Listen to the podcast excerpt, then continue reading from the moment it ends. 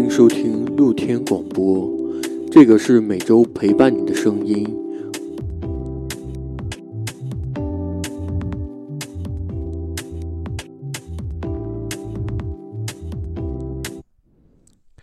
欢迎大家收听露天广播，这里是每周陪伴你的声音。今天这期节目呢，我们有请小醉人生啤酒超市的孙总啊，还有孙总的朋友亮哥，还有我们上期提到的烟油哥 （A.K.A. 小王），嗯，来参与这期节目。感谢我们各位嘉宾的参与。正期节目现在开始。这个，这个各位听众朋友们，这个我们这期节目继续我们啤酒的话题。这个我们想了很多办法，我们终于，终于又找了一个另外一个风格的这个精酿酒吧。我们这个小醉人生，嗯，回头回头那个孙总把那个 把那个地址啊，还有那些宣传 slogan 发给我，这样的话我们这个再推广一波，嗯，其实我们。在小众文化里面，可能又树了一个标杆，是吧？嗯。然后我们今天，今天我觉得来到我们这个小醉人生这个啤酒超市，对吧？对。嗯，一个瓶子的啤精酿冰精酿啤酒超市，我觉得还是有一些不一样的东西来发现的。嗯，有请我们的孙总。大家好，我是你们的郑哥哥。嗯。有请我们亮哥。这个突然发言还有点紧张。嗯，没关系，一回生二回熟，下次再录一次，绝对没有任何问题。当然了，我是录到第五期才是这样的。今天呢，很高兴呢，我们请了孙总还有我们亮哥来聊一聊我们那个精酿啤酒的另一个方面，对不对？我们之前讲了那个，之前我们上一期讲十八精酿是。克啤和生啤为主的，但是我们小醉人生是以瓶子为主的啊！给大家给听众朋友们普及一下，什么叫瓶子？就是瓶装啤酒。瓶子就是瓶装或者罐装啤酒。嗯，听装。嗯，听装对，听装或者瓶装啤酒。嗯。然后我们这个小醉人生呢，就是以瓶子为主，大概有二百多种。嗯。二百多种，基本基本不能说全部涵盖，其实。呃，这啤酒品牌浩如烟海，然后我们这个保持二百多种，然后不断的这个喜新厌旧，不断的更新，这个目的也是让这个更多的人去了解这个精酿啤酒，多喝一些，多接触一些好的一些精酿啤酒，由中端到到中高端，慢慢的就了解这个这个东西。是不是我们这个开这个小醉人生这个啤酒超市的话，现在还处在一个精酿文化的一个普及阶段呢？对，现在应该做瓶子店的话，应该还是一个教育市场的一个一个阶段。嗯，但但是在我看来的话，这个瓶子店的话，可能以我的经验来说，可能三四年前还行。对，嗯，因为它这个就是啤酒行业精酿啤酒在中国。这个发展吧，的发展比较快。像三四年前瓶子店比较好做一些，是一些因为这个市场上还没见过东西，这东西，这个精酿市场，这个精酿啤酒这个概念刚起，可能生啤还没有人做，国内的厂牌也没有。那他们接触的就是这个这个在啤酒在往上升级的精酿啤酒就是瓶子。尤其是国外进来的瓶子，由低端到中端再到高端的瓶子。因为国外进来的瓶子，你经过海运，它很方便。对对，嗯。然后这个这个这个市场一起，这个国内消费者成长的也很快，成长的很快。这个成长很快呢，所以我们这个酒友们就很多了。对，而且他们接触的渠道，包括他们出国。或者在一线城市，直接就接触到国外精精品的一些一些啤酒，甚至是生啤。那在一线城市，生啤店就开始起，开始起，可能这个瓶子店这这一步就直接跳过去了。但孙总，在你看来说，我们这个瓶子店是不是还是很有必要的？呃，有必要，有必要。你看，我现在做了半年多，很多老客户，呃，也是之前没有接触过。精酿啤酒，他们他们概念当中只有青岛崂山啊、雪花这种工业的呃啤工业的拉格啊、嗯这种啤酒，绿棒子就对，再往上一级，他们觉得泰山原浆就非常好了，呃，但是再往上接触，他们接触不到，不像现在我们国内这个精酿爱好者喝的那么喝的那么那么专业，那么懂，但是他们也有这个需求，但是他们接触到以后，他们会发现他们也很喜欢，比这些，比如说 IPA 啊，什么小麦白啊，呃，他也会开发他们对这个某一种品类的一些喜好，这个市场也很大。就是就是怎么说呢？我们现在一些酒友们还是对于一些我们好喝的啤酒，就味道好的啤酒有一个需求。对，嗯，嗯，只是我们还没有打开这个需求。这个瓶子店目的就是打开他们这个需求。嗯，有没有嗯感觉瓶子店有点像生啤店的前身、呃前置？它应该应该是应该是先到瓶子店这个阶段，把市场教育好。有时候让人喝啤酒知道哦，原来啤酒还分那么多种，什么 IPA、世涛啊，呃，这个这个赛松啊，这个这个诸如此类吧，西修道院啊，然后再往上升一级，可能佳酿吧，然后衍生到生啤这一块儿。但是可能在中国这个市场太庞大，能力太强，直接越过这一步，所以现在生啤店做的也也非常好。嗯其实这个东西啊，我觉得我应该是有发发言这个，我应该是有发言的这个稍微的个人经验。你看我，他是从小白直接对跳到生啤，对，你看我的话就是从这个，从这个传统这种扎啤，或者说这种呃怎么讲工业啤酒，嗯，升级为这个精所呃精酿啤酒。我们亮哥喝着精酿多长时间了？我从开店开店开始，哦，也就是那个从也就是从七月份开始，啊，二零二一年七月份对，啊，这就比我们电台建立早一个月。其实我感觉这个精酿啤酒这个市场，它本身就是就是一个消费消费分层、消费升级。那那个我们亮哥为啥为啥从扎啤、绿棒子直接跳到生啤这一块的呢？因为我有我有这个渠道啊，我可以嗯直接、直接通过孙老板了解这个精酿啤酒啊。哦，还是我们孙老板把大家都普及了。对，因为本身这个精酿的话，必须有人带你入门。你如果说自己去自己去喝的话，第一个是你的认知肯定是有有这个有有这个有断崖。嗯，主要是现在舆论宣传的话，精酿啤酒这个概念好像大家搞得不是很清楚，因为营销的问题嘛，大家都想要精酿啤酒，多卖一些，利润或上面会多卖一些，对不对？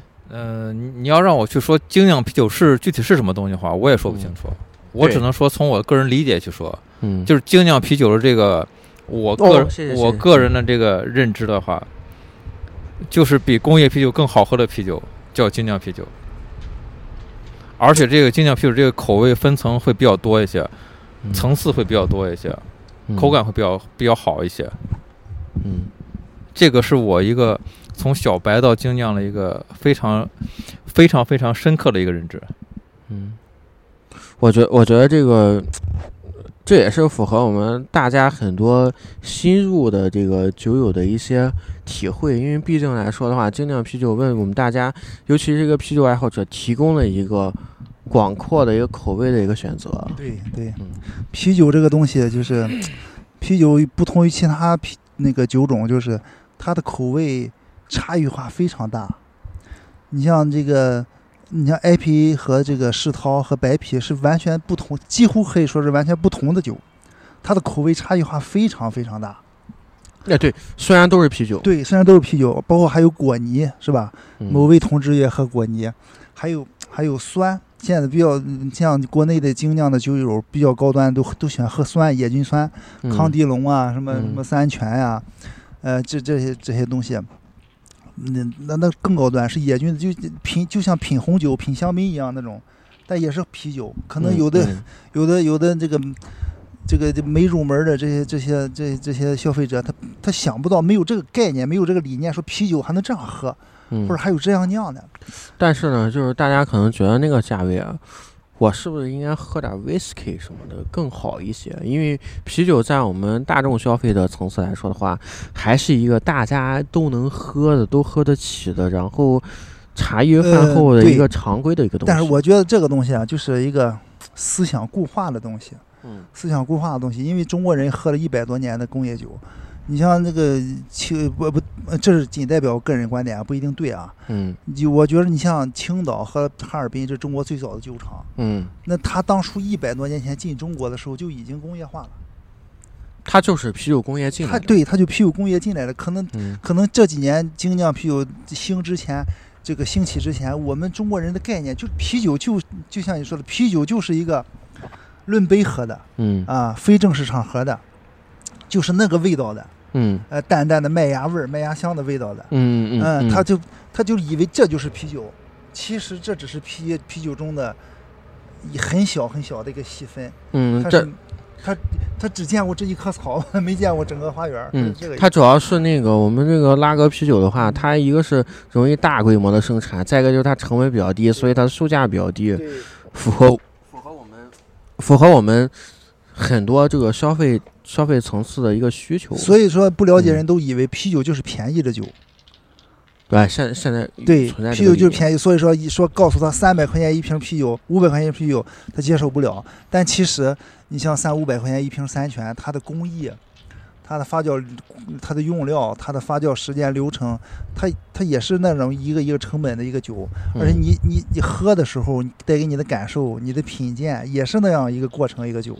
嗯嗯，就慢慢的，我觉得以以慢慢的这个接受的人会越来越多。嗯，是是是，其实我们这个精酿啤酒都有一个这个。嗯，文化还有认知的这么一个过程。对，嗯，我觉得瓶子店是不是一个这种的文化普及的这么一个过程？算是一个嗯入口吧。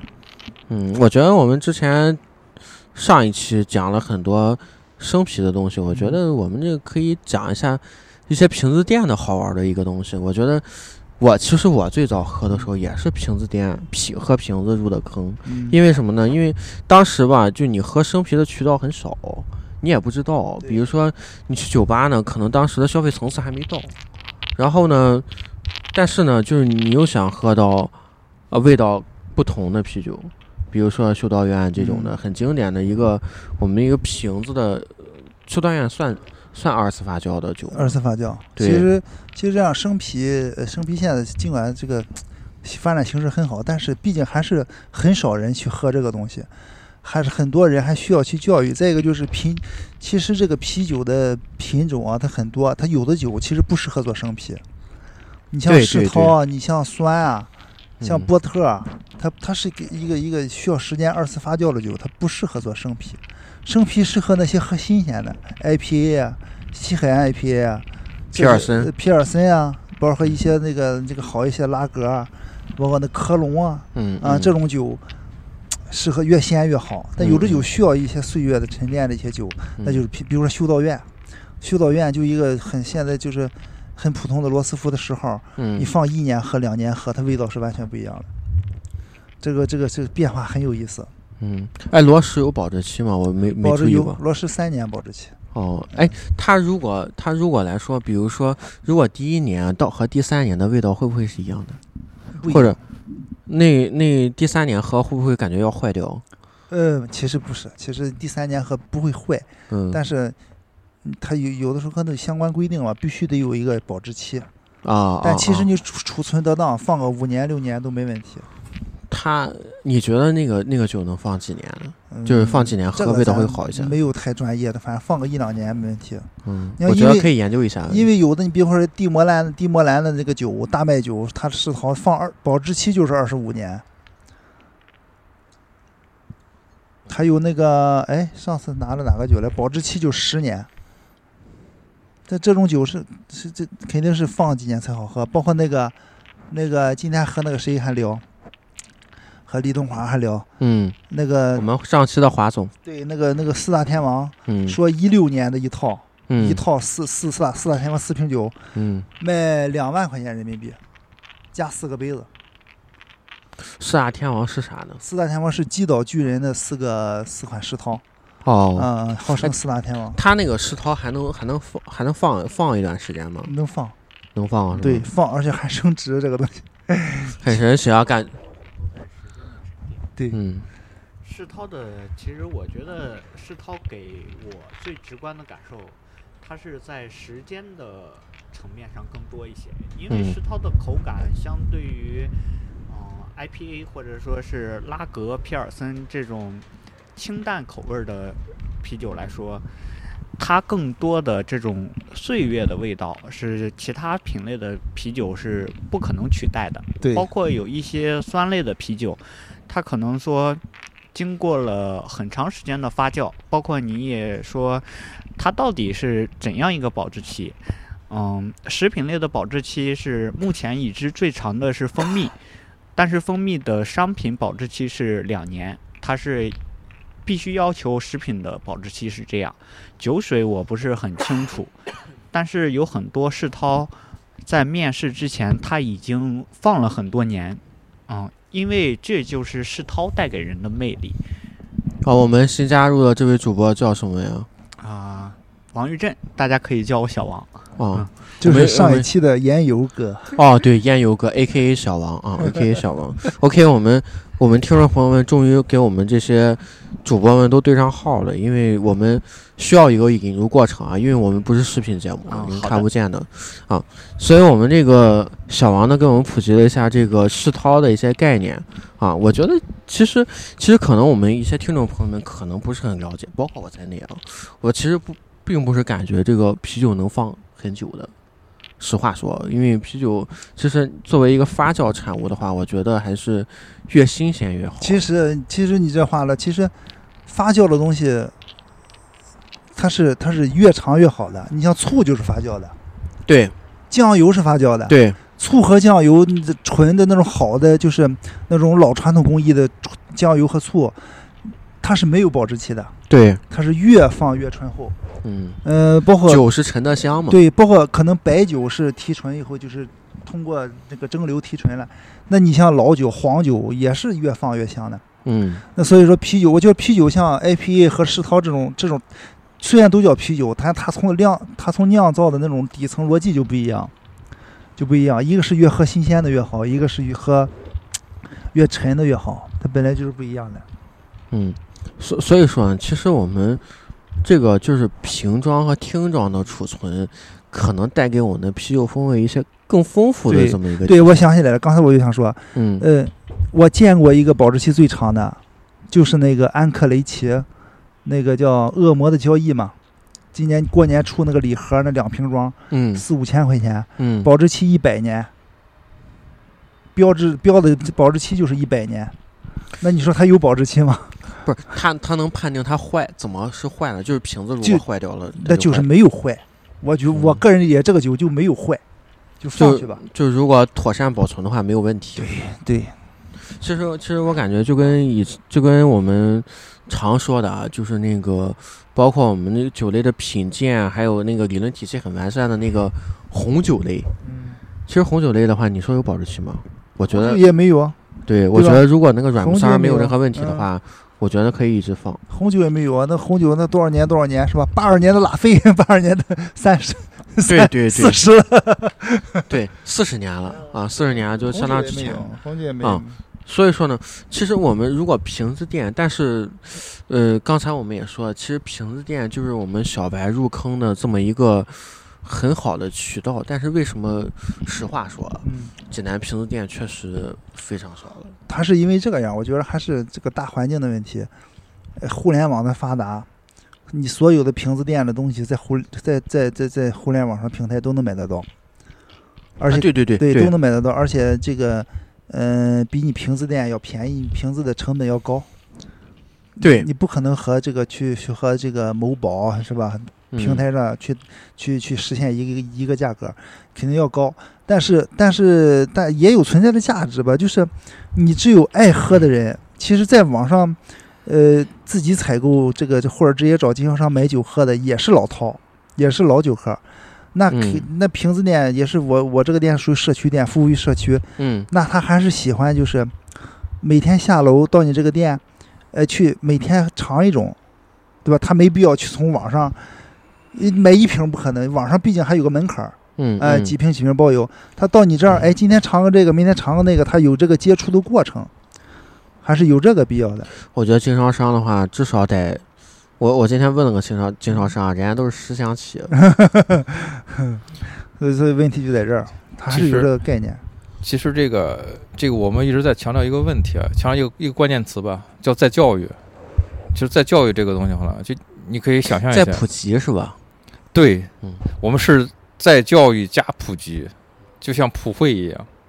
其实，嗯其实很多人的话，他如果说不喜欢精酿的话，即便是这个某宝或者说网上有很多渠道去买的话，他也不会去触触及，对吧？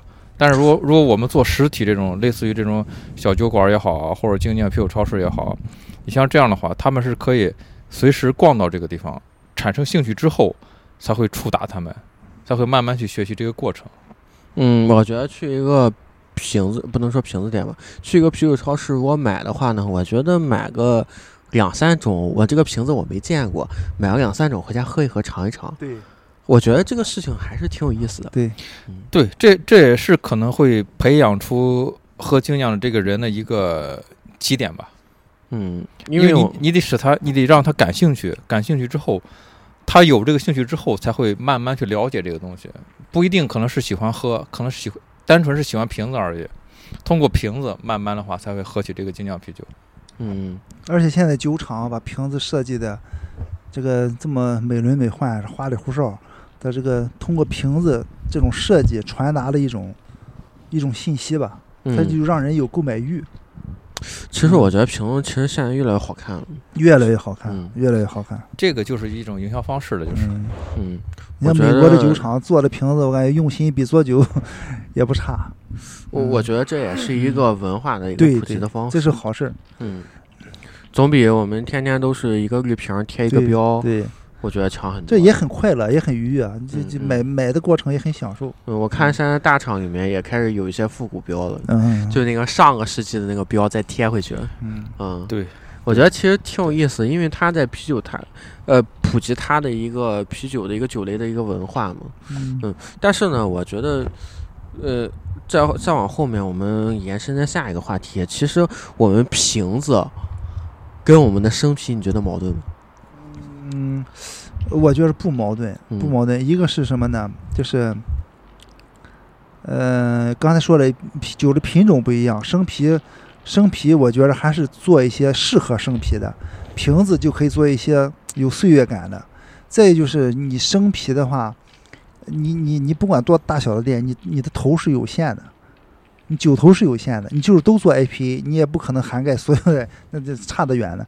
但是这时候你的瓶子可以和它去互补一下，从经营上来说，经营上来说可以互补一下。那瓶那个听装的也可以喝新鲜的，对也可以日期早一点的，对，对吧？也可以互补一下。我觉得这个不是冲突，他们他两个不是冲突的关系，不是冲突的关系。嗯我看我看现在有那种，我看大部分的现在还是生啤店为主。对，生啤为主。可能是我去的喜好的话，嗯，可能生啤店为主，因为生啤的味道呢，一个是它开桶的一个新鲜感，再一个就是它的，实话说啊，我觉得生啤的味道复杂嗯复杂程度，我觉得要比那个瓶子可能会多这么一点那。肯定的，它嗯鲜的。但是现在为什么生啤店多了？生啤店多了呢？嗯，还有一个最大的原因是国内的酒厂多了。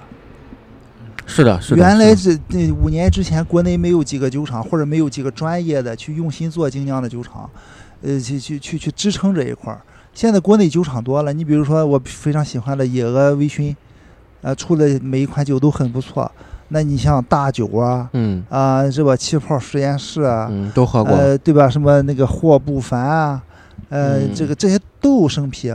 对对，那他们生啤，就他们的生啤推到消费者、推到酒友面前，只有一个渠道，只有一个渠道，就是酒吧，对对，就是酒馆儿，他没有别的渠道。对，所以这是我们看好，我看好这个精酿酒馆儿的一个一个一个很重要的一个因素。所以说，嗯这个生啤为什么现在这么多？是本身酒厂就多，本身酒厂就多，它可以直达酒友面前，尤其国内的，对吧？它对对对，对，因为国内我们物流都很发达。对呀、他就没必要去再去发展听装了。嗯，就是让他们可以喝到很，而且像现在国内这些厂酿的水平不差，嗯非常好了已经。我觉得下一步这些你说做生啤这些店的话，会不会就开始扩展到瓶子啊、罐装啊这种东西？呃，互补吧，还是互补，就看你怎么经营。嗯你如果酒头够的话，你就做酒头；酒头不嗯够，你就互补，做瓶子。嗯其实其实我感觉啊就是，如果说之前没有喝过精酿的话，建议建议个人建议从瓶装开始，从瓶装开始。是啊，我也是从瓶装开始的。我相信孙总最早也是喝瓶子，对因为这个小王也是喝瓶子，对不对？小王很遗憾，小王最开始就喝生啤。踢出去啊！踢出去！踢出群聊了啊！踢出群聊了。嗯因为因为瓶啤啊，瓶啤这个相对我们刚刚说过嘛，这个瓶子的这个样子，还有这个瓶对瓶皮选择余地多。还有包装，还有就是我说一个很有意思的，就是我我们开店之后我见到的哈，嗯，有人收集这个瓶盖儿，收集瓶盖儿，但是而且他这个收集这个瓶盖儿非常有特有有这个非常有意思啊，他这个瓶盖儿不是外面的这个样子，他是收集瓶盖儿反面里边儿的这个 logo，嗯牛逼了啊！我不知道反面还有 logo。有有那个高山的瓶盖，他说的谁？说的是小安，小安的她老公泽那个呃叫泽啥？泽凯，是叫泽凯吧？泽凯。高山的瓶盖每个瓶盖后面不一样，就里它后边是是，我记得后面应该是有个橡胶的一个东西。啊对橡胶下边有有有图案，它就瓶盖儿反面里边儿它这个还有一个去印的一个图案，嗯，有的时候这，个图案也有的时候圣诞树，嗯就像开盲盒儿一样。这个嗯东西但但是是不是就是他收集的时候会把那个橡胶的那那块儿给呃不不解不解不解解不解，就直接直接把很明显瓶盖拿走。能看到一个图案，很多啊酒厂都这样做，就是也是个乐哦，趣哦。很神奇，很神。那个下次再找他录一下，我觉得这个这个是这个爱好就很神奇。嗯，我就收集瓶盖儿，我这瓶盖儿也就没一千也八百了。可以可以，证明我们孙总的履历很深厚，是吧？开一个打一个标签儿，嗯包括现在现在那个听装的都这么这么漂亮做的，嗯。尤其美国的酒厂，这是吧？我有我有的时候觉得罐子啊或者这个酒味道比较好的话，我就把那个整个罐子都留着，对，嗯，然后那个如果不行的话呢，还能想办法找这个照着这个罐子还能再去买去。这个罐子很漂亮，尤其嗯我们这个从业者一开店的话，这罐子留着做一个文化墙，对对对对对对对这这种，这这难得的装装饰对，对对对对对对。对，但是我觉得这个这个，我觉得好玩的瓶子店确实好东西也很多。对嗯，这个我是深刻体会到的，因为有一次有一次一个酒吧搬家嘛，然后大家都知道搬家的时候是不是就应该是抄底扫货的时候，然后我就去我就去他那儿弄，然后正好那个。嗯，那个工作人员也很熟嘛，我说哪一款还行啊？他说今儿货已经拿差不多了，但是呢，他说如果你能拿呢，你就拿这一款。嗯，还有一个星期过期了，但是呢是一个嗯双倍干头，就是那个酒花味道非常丰富的。然后我就行啊，还三罐，然后扫走了，提着提着袋子回家了。嗯，确实没有任何问题，真是非常的好喝。下次我把罐子发给你，你你去看看有没有有没有喝过。这个没问题。嗯，我觉得挺棒的。虽然当时我喝的时候还有一个星期过期了，但是但是没有任何问题，我觉得风味没有损。一般没事。对，我觉得风味没有损失。刚才说的，你像生啤和听装的，它差有差距啊，嗯，但是一般来说，差距不是很大，嗯，都不影响。比如是好酒，它还是好酒，对的，对的，对嗯，的。这个酒不好喝，它生啤也不好喝。对的，对的。但只能说都好一款酒，这款酒是好酒，可能生啤比比听装多那么一些新鲜的感觉，但是一般是品尝不出来，嗯一般是非常的专业才能品尝品尝嗯再喝出来，这是小概率事件，所以我觉得不要这个带有这个瓶装听装歧视。我觉得你比如说听装的，就是就算是混着 IPA，日期好一点的，很好喝，也很好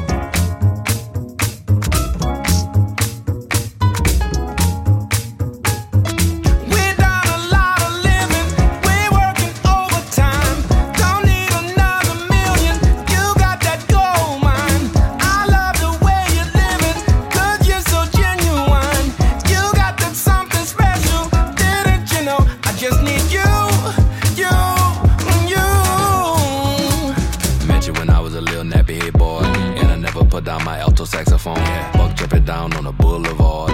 I couldn't wait to blow my own. 我觉得我们刚刚谈到这个问题，嗯，我的认识可能比在座的各位更加丰富一些。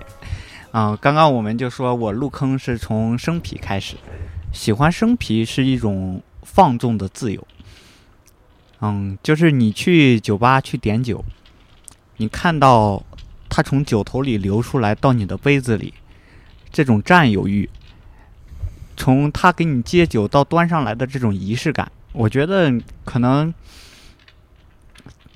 我个人来说，这种仪式感是我当时的追求，我想要的放纵。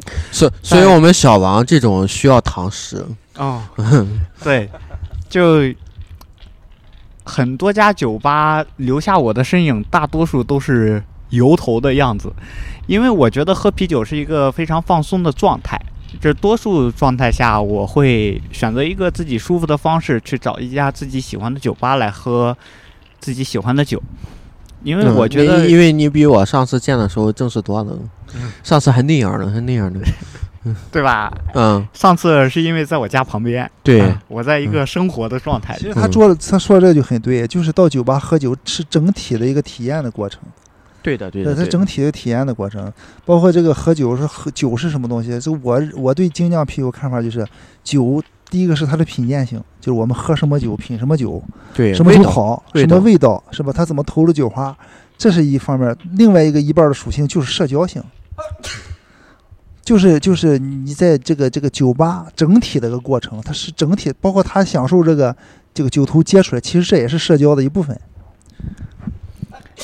然后我们再来说瓶子带给我的感受。我来济南之前，我很少去接触瓶子，但是来济南之后，我开始喜欢瓶子，是我觉得是一种成长。瓶子带给我的是一种有约束的自由，因为有很多时候我们去生啤店呀，和老板比较熟了，你说多给我接一些，少给我打一些，你都可以解决。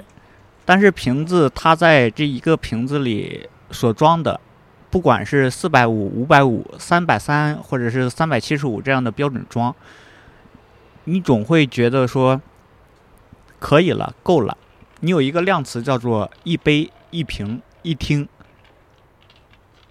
就像更多的一种底线和约束带给我们的一种快乐。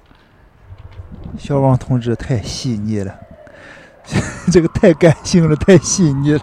你喝酒的时候要有一种快乐的放纵，但我现在我觉得喝酒对我来说更多是一种享受禁锢中的自由，尤其是我从学习的生活转到工作以后，我觉得约束无处不在，但是喝酒的时候我是自由的。嗯禁锢的自由，听听这名词儿。我我第一次听这种表述，实话说，嗯，就像大家经常说，天秤是一个纠结的人，我本身就是一个非常纯正的天秤，十分纠结。享受这种啤酒带来的自由，是我的天性。我承认，我骨子里的这种放纵它在，但是我觉得它给我的约束，恰恰是我最需要的。可能我不是很喜欢约束，但是我知道，今晚喝多了回家会很难受。对，喝多了都得吐，也得头疼，第二天得恶心，对不对？对我突然想到一个一个一个话题啊，就是如果说大家可以想象一下，如果说是喝这个工业啤酒，然后是反反反而对比的是精酿啤酒，因为工业啤酒这个度数啊相对是比较低一点，但精酿啤酒度数相对比较高一点，所以说它的这个量的话，你就可以去分区分一下，工业啤酒的量肯定会比较大一些。但反观这个精酿啤酒的量的话，会反观比较小一些，所以说它带来的这个结果呢，就是工业啤酒喝完之后，一个是量大，再一个是你会非常非常撑，而且非常非常难受。但是精酿啤酒的话，给我的这个个人感觉的话，就是喝完之后我醉就已经到醉的状态，但是我再喝也喝不了了，已经。我不会出现那种工业工业啤酒。喝完之后头疼，然后是吐，然后特别难受的情况。啊、这种状态我们一般称作微醺，就是 我很清醒，这一听就是知道一听就是小白说的。其实就像喝啤酒，我们不知道自己能喝多少，我至今不知道自己能喝多少，因为我喝多了我会吐，吐完我还愿意回去喝。我喜欢喝扎啤、水啤这种畅饮的感觉，我也喜欢在精酿里慢慢的去享受这一瓶啤酒带给我的快乐。对它精酿就是它这个醉的过程，或者从从不醉到微醺到醉的过程是缓慢的，你有感知的，和这个这个这个这你知道自己到哪一步，你可以控制，也享受这个过程。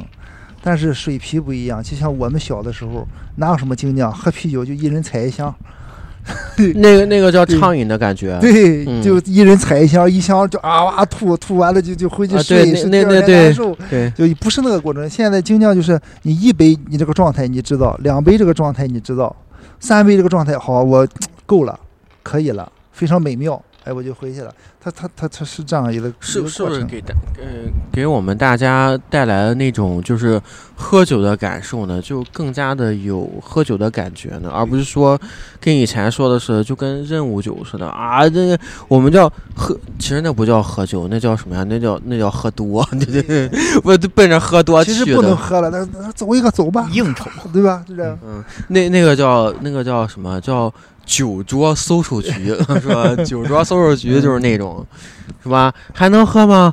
那个那个好像还行，来偷一个吧，嗯。是吧？全这个，嗯。我见过，到我店嗯。有那不懂的，也是嗯朋友带来，就已经是第二场了，嗯。呃，也是几个朋友做，嗯，就从上一场的搜售就是延续到我店，你知道吗？哎偷一个，哎，喝那个罗斯福十号，嗯，就是咔一一瓶是来吧？，一杯啊，嗯。来走，偷一个，咔。我说你你慢点偷，这个酒度数大。哎呀，嗯不就不就是啤酒嘛？啊，再偷一个再个，偷一个，嗯，两杯倒地，嗯梆，就嗯就就再就梆，嗯，把他送回去。第二天回来说，哎呦，真哥，我昨天喝的么酒，我怎么？这么猛啊是吧？两杯就躺了是吧？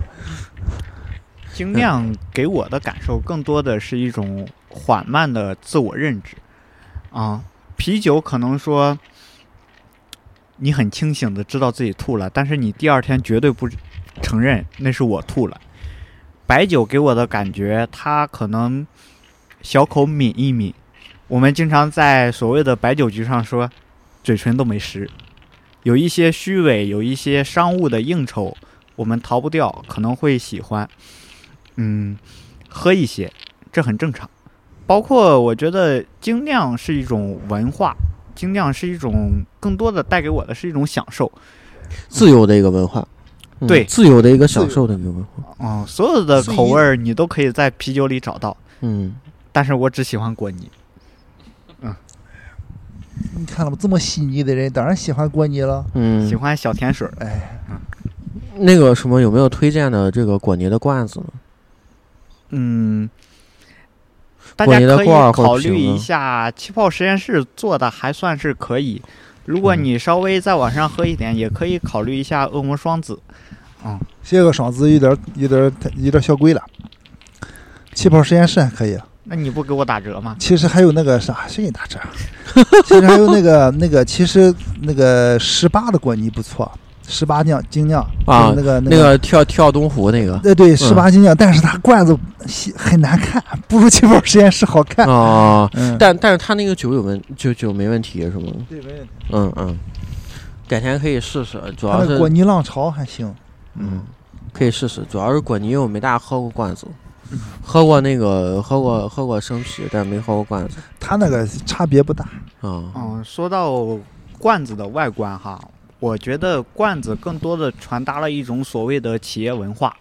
对，啊，对它的对的。企业里想要向你传达他这款啤酒的表达，有一些世涛他用的，他就想把公元前公元两千年的东西搬出来给你贴上面，但是有很多 IPA 上，他就想把两千年之后的东西给你写上。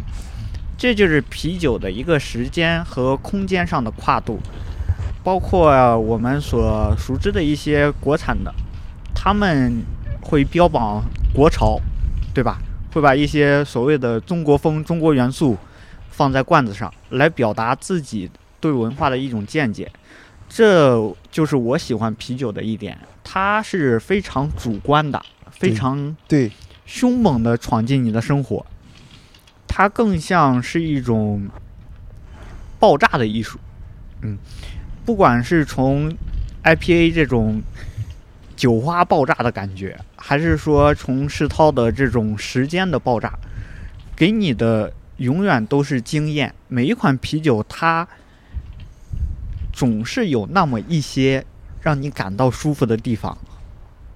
嗯，我喜欢啤酒是自由的，所以我就是喜欢过你。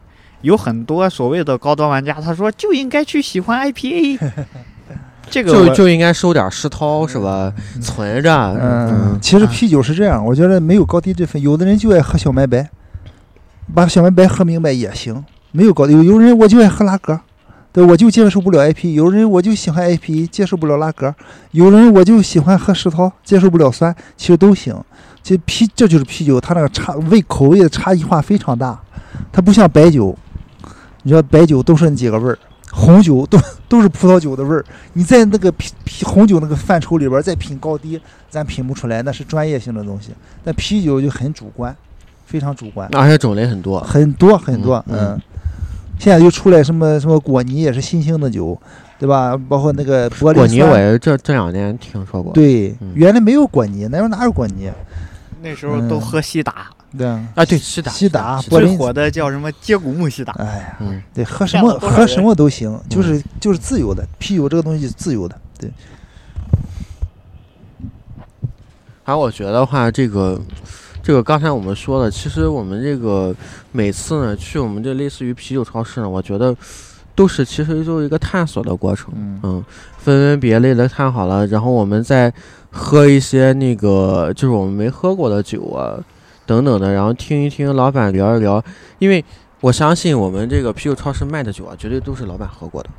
对不对也不全是，我靠，这这么直白，太直白了老板都。舍不得喝，老板舍不得喝，主要是。这老板舍不得喝，然后还有就是，还有就是我们这个，呃，我相信呢，这些酒呢都是通过老板的审美眼光的。，对，嗯我只能说是尽量的做一些好酒，嗯，评分中等以上的，嗯，嗯，这个绝对是经过我们这个类似于我们这个，呃，精酿啤酒就筛过一遍的。，对，嗯，筛过一遍的，就我们啤酒买手店，对对对。孙哥严选，对对对，严选严选严选严选，这个一个是严选呢，再一个就是我们这个，就既然我们为什么瓶子店是一个入坑的一个，就是我们小白俗称小白入坑的一个渠道呢，就是因为我们这些酒呢都是经过选择的，对，嗯，高中低档，就大家可以根据我们的喜好慢慢的喝过去。然后达到，哎，我们觉得其实作为一个啤酒爱好者，尤其是我们喝过很多，就是我们很多喝过啤酒的听众呢，肯定都知道，其实啤酒风味很多，就我们开始探索对精，酿啤酒这么一个过程。而且是动态的，因为这个从业者他们酿酒者本身，尤其欧美的、美国那些人，他他酿酒的时候就在探索，对的，对的。就是现在又在又出来什么酸 IPA、酸浑浊，这都是新的东西，所以我们就进入这个世界，就跟着他们一起去探索。我们喝的少吧，就探索我们未知的口味，然后再跟着这些这些酿造者去探索新的口味，这是啤酒很大的一个魅力。嗯，其实就跟嗯我们这个出去吃一些美食店也一样的。对，我相信探索美好呢，我觉得这绝对是一个人性的这么一个趋向。嗯，所以说呢，我们这个我觉得，我觉得瓶子店还是有存在有很大意义那。肯定的，嗯那肯定的，不能都是生啤啊，嗯，对吧？所以我们小醉人生是不是还要继续我们生啤店嗯继续搞下去呢？呃，生啤也得搞，瓶子也得搞，大势所趋是吗嗯？也得搞，也得搞嗯，就是只要是好酒。其实我这个都不是主要的，最主要就是，呃你看过有个电视剧叫《老酒馆》，没有，我回去看一下。呃，是那个是陈宝国演的一个老酒馆，就是是呃民国时期，那你那那一一百多年前的，对那个时候就是什么烧刀子，但是就一嗯个小酒馆儿都是街坊四邻这个周围的人老酒客，然后在这个小酒馆儿之间发生了一些人世间的一些一些一些故事吧。听着有点像茶馆的。对他，他是就，但是我我就我就推荐这个电视剧，看过就知道，其实我觉得我们做酒馆，其实和他们那个是本质的东西一样的东西，嗯是一样的东西，需求是一样的，就是一个喝酒本身和一个社交性，在酒馆这个世界里，人与人之间发生的事情，嗯对吧？包括你对你个人来讲，每天去个小酒馆坐一坐，对你嗯意味着什么，那是你自己的事情。对的，放松也好，逃避也好，缓解也好，或者享受也好，但总要是有那么一个地方。之前的二十二二十多年、二三十年是缺缺失这种地方的。原来其实也有扎皮摊儿，是我们父辈人喜欢去的地方。我也想要去。对 其实我觉得现在尤其年轻人，像像烟油哥这个这个玉珍他们这么这代年轻人，那未来的酒馆就是他们的扎啤摊儿，就是他们的老酒馆。他们心里的乌托邦。对，是一样的，需求是一样的，只不过酒变化了，但是人底层的需求是一样的。对的，对嗯，的。这个这个是这个，无论是互联网经济也好，实体经济也好，那个都都不用看那个东西，嗯人性的东西，就肯喝酒喝酒其实更多对我而言是一种精神上的需求，因为像我们这一代，就是所谓的九零后来说，物质上它好像并不是特别的贫乏，包括这个时代给了我们很多红利，嗯，我们生活的很棒，很富足，但是精神上愈发的空虚。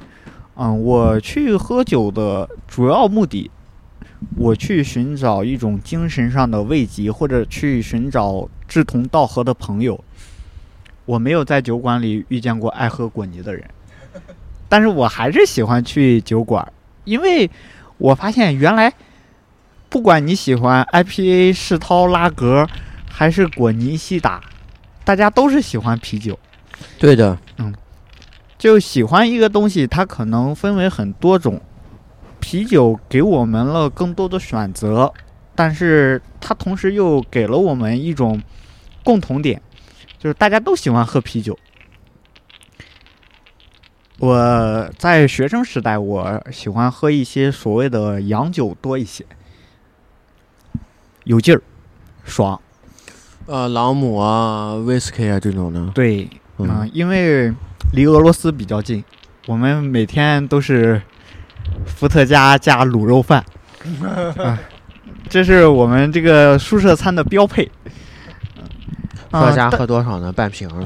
哦，喝不了，嗯。大家一人也就是三两左右，然后哦，三两也很多了，三两还要还要兑冰红茶呀，那时候。啊，那那那就多了，容易你。要同在同样一个城市，我嗯那时候上学，然后我我们那时候喝 一瓶老白干儿，我们两个人半块豆腐乳，一人拿着一根筷子 蘸点豆腐乳，那还 蘸一口，然后喝口酒，穷啊那时候。啊，哎，然然后第二天，第二天坐公交，也坐了两站下，不行不行，晕吐。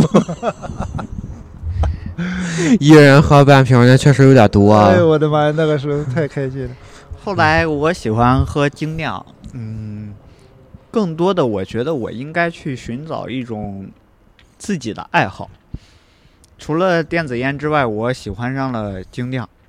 经常喝酒的爱好，嗯，嗯，啊，喝酒其实我觉得是每个人他都喜欢的爱好。对，其实我就一直说，我做的这个店不是餐饮店，不不是卖酒的，是卖酒的。其实我就是做爱好的，啊，我是做，对我是做爱好的，我不是做餐饮。厉害厉害厉害嗯厉害厉害。这这个这个这个这个说法我第一次听说。对我我就是做爱好，就像你你爱好你爱好播客，你就研究这设备，嗯，对吧？嗯话筒怎么样？嗯嗯爱好玩音乐，吉他怎么样？嗯嗯，我爱好户外，我什么样的冲锋衣是吧？对对对什么速吸鞋？对那我爱好摄影，什么、嗯什么单反，什么卡片机，什么镜头，对什么旁轴，对什么扫街，什么特写，是一样的，对对对是一样对对的，嗯，对对，我觉得这个理念有点意思，有点意思了，是吧？嗯？可以吧？有点可以可以可以可以可以可以可以可 以，很可以了。嗯，就每个人他都有各自喜欢不一样的东西，对，但是殊嗯途同归，都是为了寻找自己精神上的安慰。我嗯看不懂，我有一个朋友，他喜欢高达，他每个月他妈一个月要给他两千多块钱，嗯，然后他再找我借一千块钱。他说：“哥，出了个高达，原价两千九百九十九，现在满一千减一百，相当于我挣了三百块钱。啊，能不能不要拦着我挣这三百块钱？我说好的。啊，这个朋友他偶尔也会喝一些啤酒，他不是很理解我嗯偏执的这种喜欢。嗯我记得特别清楚，有一次我们在长春一家小酒馆，他进门以后，他说：“我想要一杯可乐，再加一个薯条。这把这当肯德基了。”对，他说：“我不能理解你，但我保持尊重。嗯嗯，嗯这个他是在我大学里玩的很好的一个朋友，嗯嗯我觉得他这种思想传达了我交朋友的最根本的理念，就是嗯我不理解你，但是我尊重你。对的对的啊对的对的。包括啤酒里，啤酒圈子里有很多人，大家都说我喜欢 IPA，但是我理解你喜欢果泥，那么我们就是好朋友。如果你不能理解说我的喜好，我觉得你连本身的这种啤酒的包容性都没有，那何况你说你喜欢啤酒呢？你只是喜欢它的某一点而已。嗯，或者或者是你你只喜欢喝是吧？又抽又喝的，对 天天的这不良嗜好是吧？就你只喜欢他的肉体，不喜欢他的灵魂。嗯嗯。其实我们就跟刚才孙总一样，其实我们就是一个一个做在做一个兴趣，对，就嗯是爱好。在做一个爱好。嗯，我觉得这个看法很神奇。你站在这个角度一看，其实就都嗯通了，其实就解释通了。为什么有的人就爱，有的人去愿喝愿喝八十八块钱去喝一杯那个 IPA，嗯就是爱好。啊，他他在喝的这个过程中，是他的这个这爱好里面的一个一个快乐，对对对个享受。对嗯这个这个也很正常，就跟我们现在现在在大大大半夜在录这玩意儿一样的，对，确实都是爱好。我记得最早的时候，我们有一次，最早最早的都差不多也录到这个点儿吧，还有很多次什么上上班的时候，就周一周二的时候，录到十一二点也很正常啊、也很正常。当时还是对，当时还是。嗯，三分钟热度的时候，那个时候还挺可怕的，我觉得。人一定要有爱好，有爱好，你这个生活才才才对偏执才有这种喜欢，嗯嗯，因为我最开始的时候，我觉得我的大学是快乐、幸福、美满的。嗯，我在大学里赚了好多钱，但是我有一天突然发现，我的钱不够我买车，也不够我买房，嗯，但但是但是我还有好多钱，满足我喝酒了，是吧？都我就必须要消费掉它。嗯喝酒是我比较重要的一项消费活动，它更多的是让我知道，原来我存在的意义。我不是说每天为了九九六而去活着，包括有很多工薪阶层或者说是打工族、蚁族，他们喝酒的大多数原因都是，我赚到了这个钱。我就要有一个消费的地方，我只是选择了我的消费的方向而已。我觉得喝酒不存在任何的歧视。有的人说你抽烟、酗酒，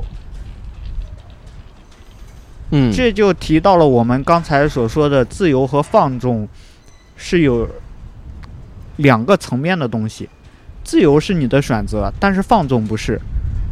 我们每个人都要遵从这种自由的天性，但是嗯我们不能去放纵它。嗯，孙哥是了解我的，我来孙哥这儿不超过五瓶。我第一回，嗯，我我来这儿的时候，我最多不超过五瓶。我在嗯每家精酿啤酒吧喝的最多的一次是八个，但是我从那以后再也没有喝过。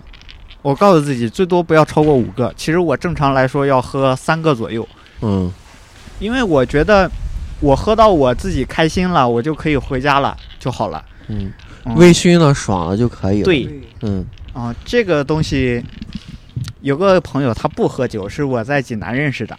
嗯然后他在跟我聊，他说我有个朋友也喜欢喝酒，我搞不懂你们为什么要喝酒。他说这东西有啥呀？你喝的晕乎乎的。我说你要去寻找那种微醺中的存在感。你喝多了，你不知道自己是谁了，连家门都不认识了，那叫放纵。你喝到微醺，你知道自己是谁，你更清醒的认识你现在所处的环境，你更舒服的让自己活着，我觉得是微醺带给我的意义。我心情不好的时候，我会自己喝一些。嗯，我听着像另外一个境界了。我我今今天其实喝的不是很多。我前一段时间我觉得生活很苦，失恋失业，然后加上我妈又骂了我一顿，我觉得心情巨暴躁。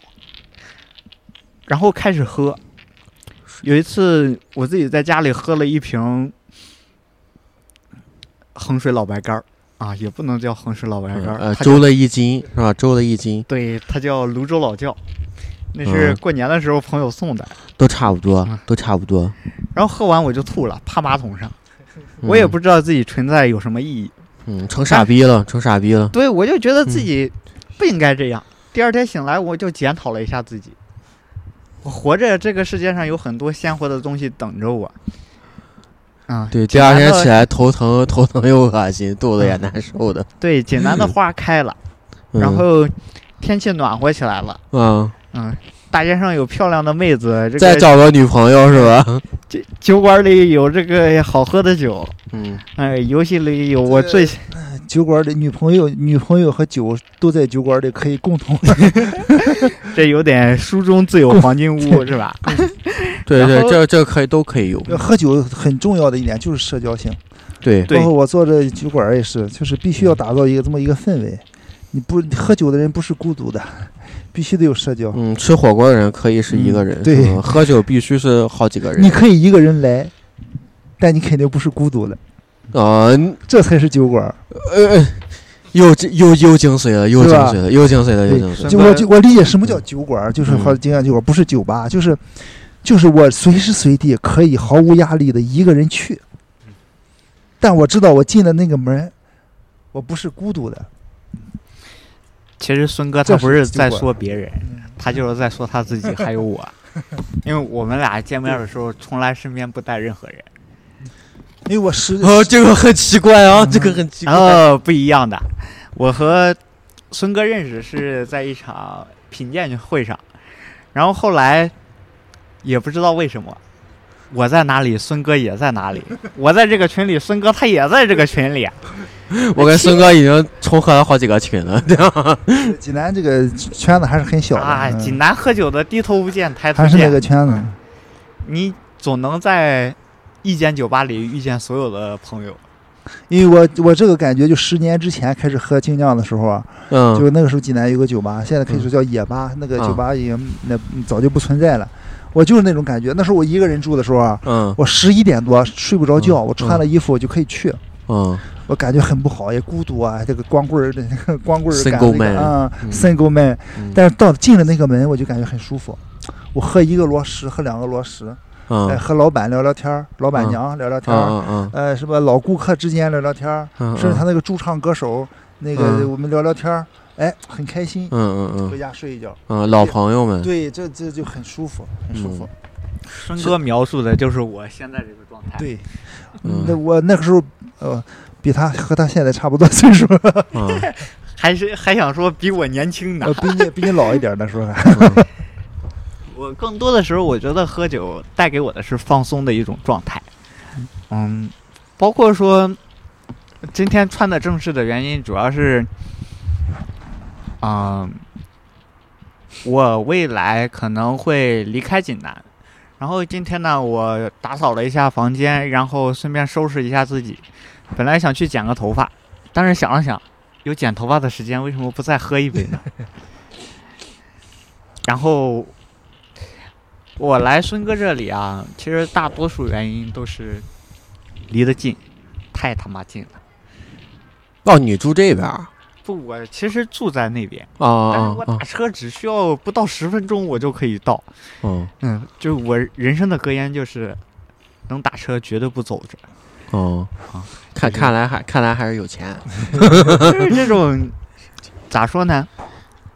我觉得我辛辛苦苦把钱挣来了，我就要快快乐乐的把它花掉。嗯，就要梭哈，嗯啊，不可能梭哈的。这个才有才有意义嘛？你挣钱不花有什么意义？花花的时候才有价值。是的，是的，嗯是的，嗯要不然它只能是你这个银行卡里的一个数字嘛。对，但是不能放纵，喝三瓶就行。孙哥说了，我今天只能喝三瓶，所以我决定喝完这一瓶我就回家。可以可以可以，达到五，瓶也行。达到了达到了达到。我在你店里好像没喝过五瓶，嗯最多那天三瓶，那天好像是四瓶，四瓶吗？嗯忘了。那天和李老板他们一起来，哦哦哦，那那哦好像是。对吧？嗯你以为我喝多了没数啊？想想给我加价？约束的自由，我每天晚上回去，不要不管喝多多少，我都要算账的。精明精明，你看你看精明，喝酒的精明之处，这就是。啊、可以喝，但是嗯你要知道自己到底在哪里，嗯有没有人为你担心，有没有人晚上等你回家。嗯，这好像说到了喝酒的责任的方面，我操。嗯喝酒它是自由的，嗯，但是人他不可能绝对是自由的。其实精酿就是那天那天和谁聊，我就聊了个话题，就是你看各个酒馆儿哈，就不酒馆儿就是各个饭店啊，一般餐饮业的饭店，你肯定会遇到过那种喝大的，呃耍酒疯的、嗯，打架的、放纵的人。们，放纵都会有。但是你看济南这个做精酿的，有一个算一个，嗯。没有，我认识的没有，包括东华那里，啊啊呃，啊楚门那里，啊我这里啊，没有，就是都没有耍酒疯的，都没有那种过激行为的。就我上次遇到那个喝两杯咣当摔倒那个，嗯那个以后也不来了，不是我们的用户。啊，就我们 我们客户就没有喝大或者没有，嗯都是很安全、很很基本清醒的走。嗯，听着还都很有数的感哎，觉。对，即使喝大，嗯他也不是那种，因为他这个喝大喝大这个行为不好的人，他本身他的素质是嗯嗯，本身他的素质是是比较那个可能自制力方面对自制力方面是不行的。嗯一一旦喝精酿的人，他是有一定审美的，他是有一定呃那个文化底蕴的，所以他喝即使喝大，他也会这个安全清醒的，比如把人即使把人把他送上车回家睡觉了，嗯，他没有那些事情。嗯嗯，喝精这行业多酿，好，你看这行业多好。对，喝精酿给我了一种责任感。嗯我的责任就是我必须得喝，不然万一他关门了咋整啊？我有我有一次特别有意思，这个就靠你续上了是吧？不不是这个意思，是啥情况呢？那天晚上我特别想喝酒，我找孙哥，我说你开门了吗？孙哥说开着呢。其实孙哥那时候已经坐上公交车了，然然后呢，孙哥因为我发了个消息，他又回来了。回来以后，结果我一看都十点了，我要喝的话，估计要喝到三点。想想算了吧，明天还有别的事儿什么是十一点多？啊，十一点多了。嗯嗯，十点我走不了。我又让孙哥又掏了个公交车费，这就是喝精酿人的责任。责任你要去晚了，老板这个跑了，对吧？老板出去玩了，老板想歇休息一会儿了，不能让他们休息。老板跑了，店可以打折了，把赶紧把冰箱撬开，冰箱没锁是啊、吧？我我常去的李老板那儿，李啊老板也经常被我催，嗯。因为我那时候上班的地方也离李老板那儿很近嘛，嗯。我下班就想喝，嗯，但是李老板非要六点开门，六点半。但是，我的想法就是，我要吃一顿饭，嗯。我经常喜欢带着自己喜欢吃的去吃一顿儿。对。我不认为我是喝一顿儿，对。我不承认，就是去吃饱喝足回家睡觉。嗯这就是来济南打工人的一种真实写照，我觉得。嗯，我觉得挺好的。嗯，我觉得挺好的。其实相当于我们这个喝酒还是有一些，有一些自己的一个自我约束的这么一个感觉。对对，嗯它整整个的过程你是有感知的嗯，你不会把自己放纵到喝的很很大。那个我们今天呢，就是深入交流了一下，我觉得还是一个，我觉得跟跟上期比呢，我们还是相当于，呃，把内容呢更往下下沉了一些，嗯。就是把精酿文化呢告诉大家，其实它是一个很亲民的，并不是小众的，而且一个就大家都能触手可及的，可以这么发展下去的一个爱好。对，嗯。现在我觉得最大的问题就是，呃，大众啊，应该就是打开对啤酒的认知，就是啤酒不是只有青岛雪花那个味儿才叫啤酒，嗯你要认知到，就是你你打开自己的 open your mind 是吧？耶，打开你自己这个思维认知，就是啤酒可以是多种多样的。解放思想，哎，你不能说一喝一个，哎呦，喝一个，喝一个这个世涛，妈这是啤酒吗？这嗯这不能不能那个样。哎，你你你打开这认知，然后慢慢的接纳，慢慢的接纳，你真喜欢什么就喜欢什么了。说你打开之后不愿喝修道院，那没事儿，对吧？你爱喝 IP 可以，但你得打开，是是是，哪怕打开之后回过来，我还是愿喝拉格，嗯没事儿，可以。但我觉得一定要要拥抱这个东西。嗯，嗯，所以说我们这个，呃，尤其是我们这个济南的听众呢，我觉得我们这个小醉人生这个地方还是很不错的。嗯，我觉得大家有时间呢，特别有一些对精酿啤酒有感有兴趣的听众呢，我觉得还是还是可以来一下的。我们这个地方呢，人又少，是吧？呃打车也方便，嗯，公交也很方便，嗯，所以可以来一下。尤其是我们老板可以陪喝陪聊。嗯，老板提供话聊，嗯，所以说呢，我我觉得我们这个提供了一个很轻松的一个环境，嗯，所以说呢，我们这个孙总，我们这个这个店有 slogan 吗？slogan，嗯，slogan，我先想一个。